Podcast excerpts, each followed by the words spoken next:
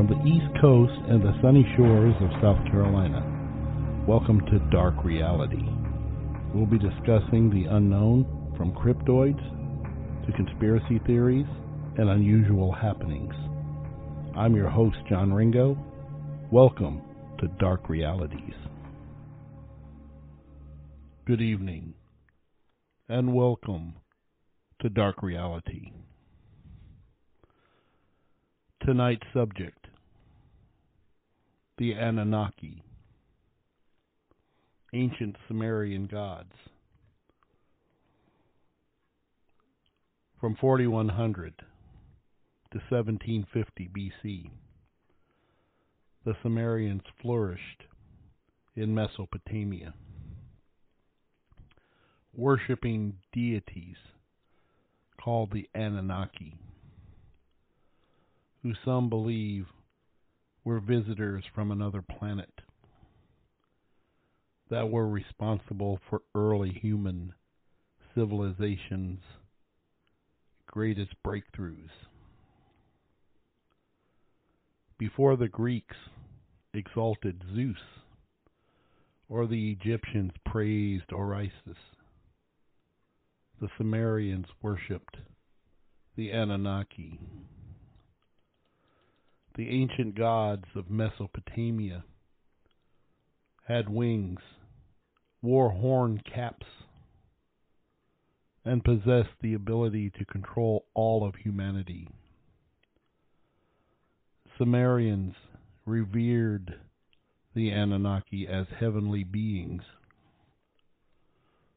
who shaped the destiny of their society. But were they more than deities? Some theorists claim the Anunnaki were aliens from another planet. Even more shocking, they used ancient Sumerian text to back up this wild idea. Here's what we know. The Sumerians lived in Mesopotamia, present-day Iraq and Iran, between the Tigris and Euphrates rivers, from about 4500 to 1750 BC. Despite being an ancient civilization, their reign was marked by a number of impressive technological advancements. For example, the Sumerians invented the plow, which played a huge role in helping their empire grow. They also developed cuneiform, one of the earliest known systems of writing in human history. In addition, they came up with a method of keeping time, which modern people still use to this day. But according to the Sumerians, they didn't do it alone. They owed their historic breakthroughs to a group of gods called the Anunnaki. In their telling, the Anunnaki mostly descended from an supreme deity who could control both the fate of human kings and his fellow gods.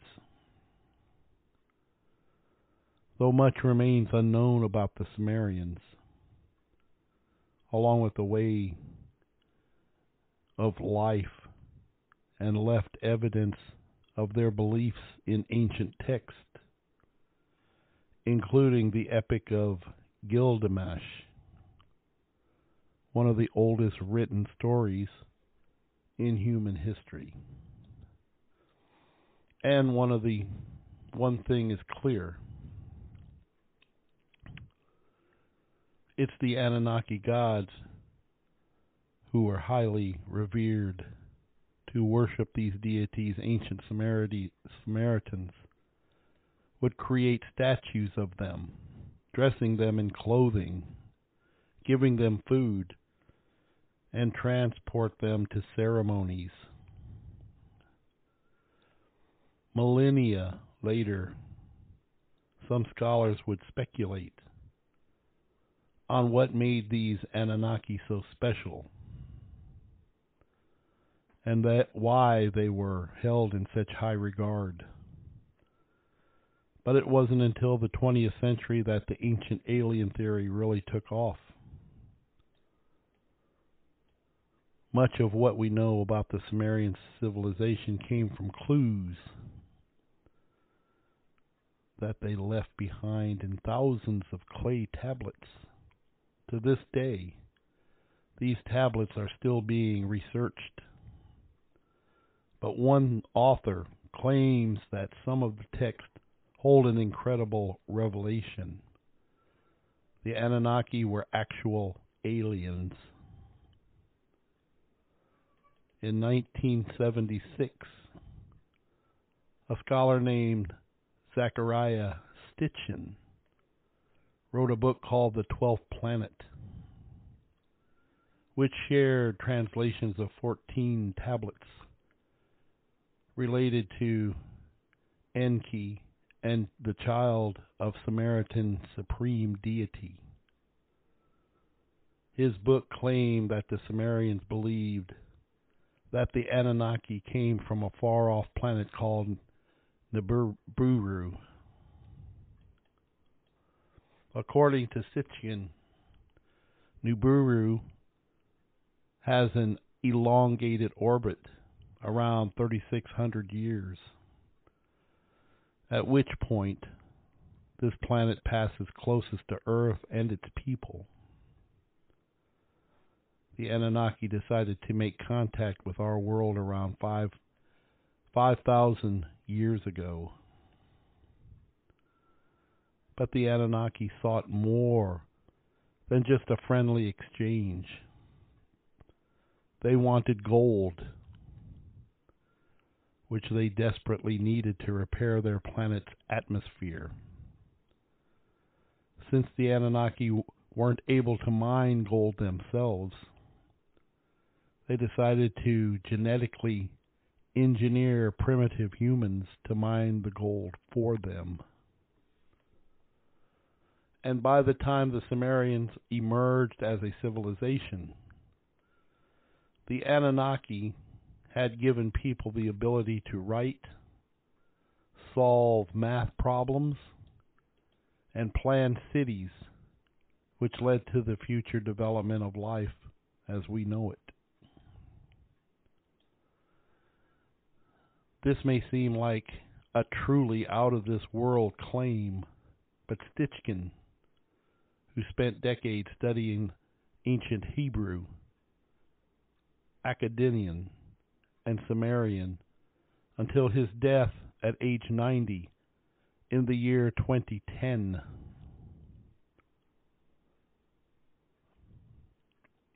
Once said that skeptics don't have to take his word for it. This is the text. I'm not making it up, Sitchin told the New York Times. The aliens wanted to create primitive workers from the Homo erectus and gave him the genes to allow him to think and use tools. As it turns out, the 12th Planet and Sitchin's other books on this topic sold millions of copies around the world. At one point, Sitchin even joined forces with Swiss author Eric von Daniken and Russian author Immanuel Velikovsky.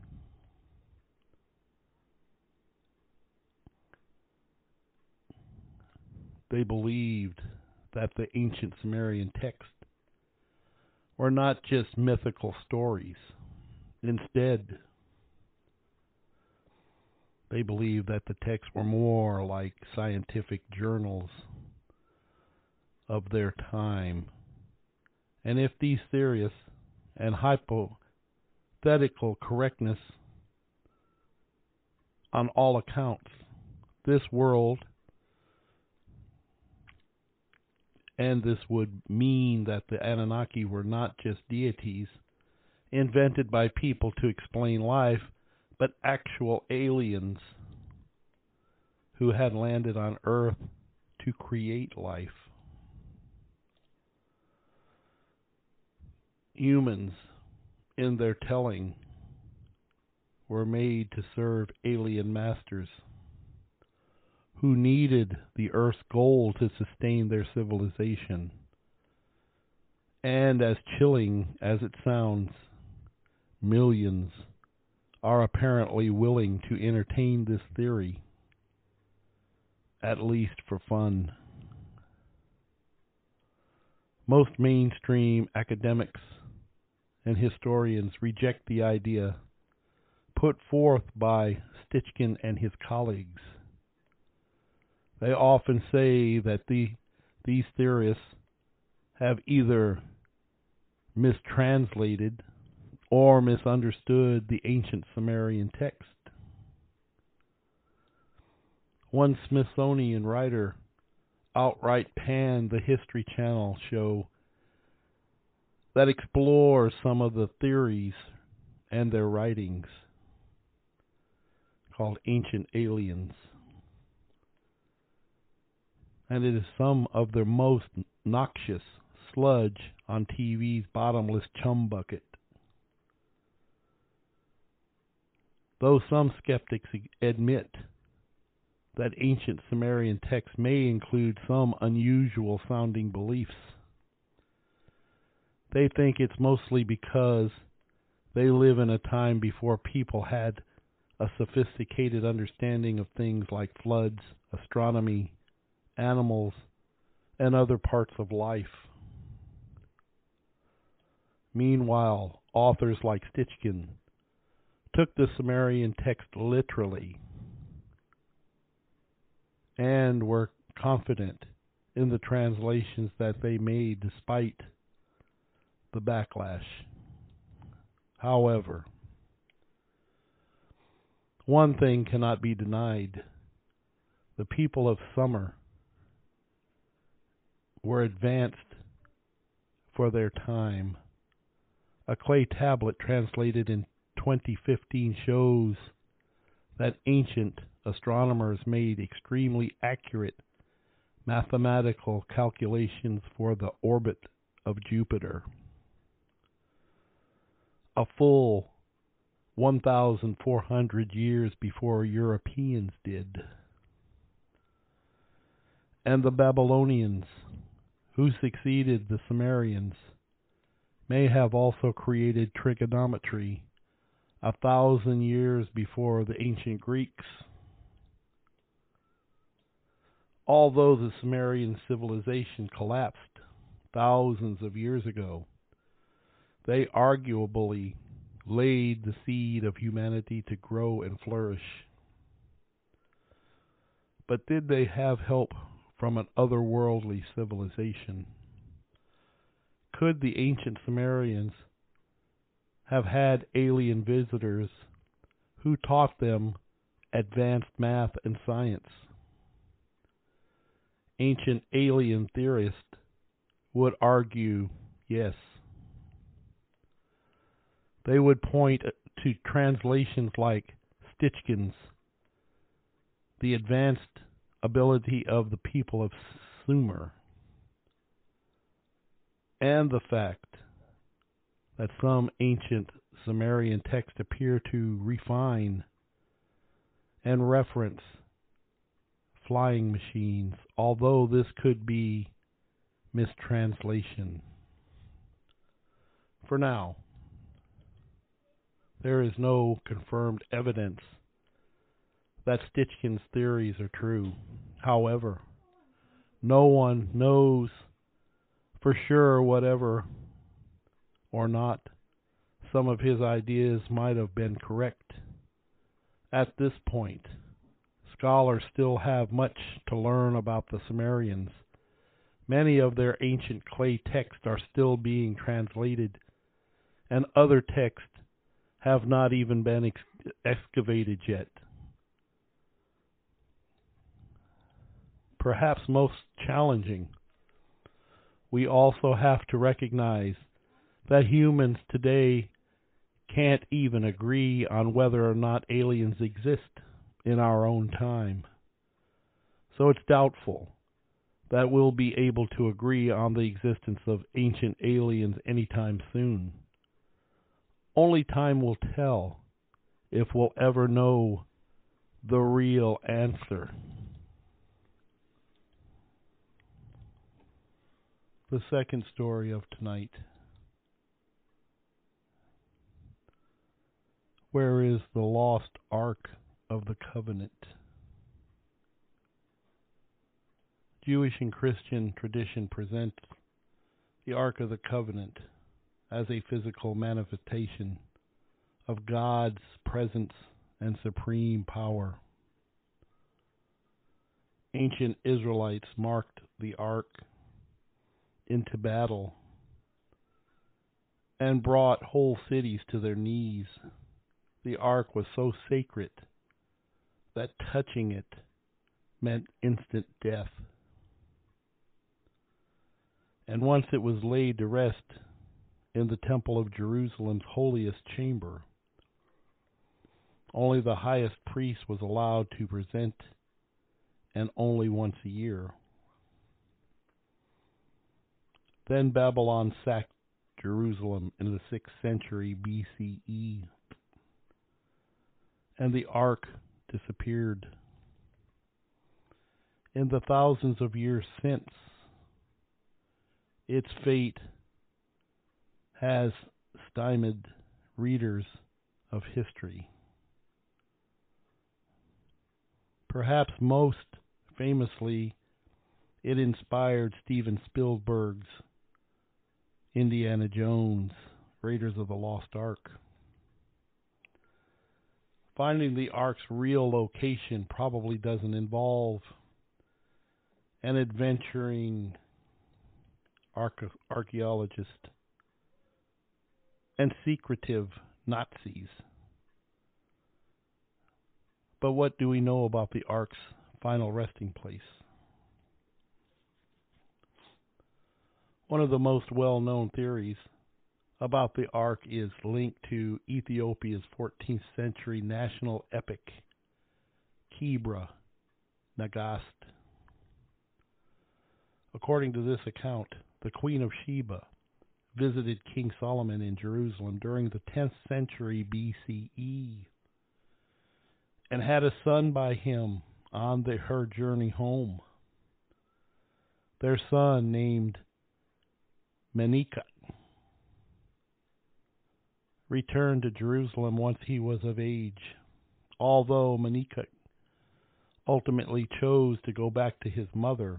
Solomon sent with him accompanied the Jewish scions. But unbeknownst to Solomon and Menelik, these companions, frustrated about leaving Jerusalem, decided to take a souvenir of sorts: the Ark of the Covenant. It was too late for Solomon to retrieve the sacred vessel. Menelik brought the Ark with him to the city of Aksum, and with the Ark at his side, he later conquered a number of surrounding territories for what would become the Ethiopian Empire. The Kebra Nagast and its account of the Ark are major parts of Ethiopia's national history. Although many scholars now believe the text to be apocryphal Ethiopian medieval kings called the Solomonic Dynasty,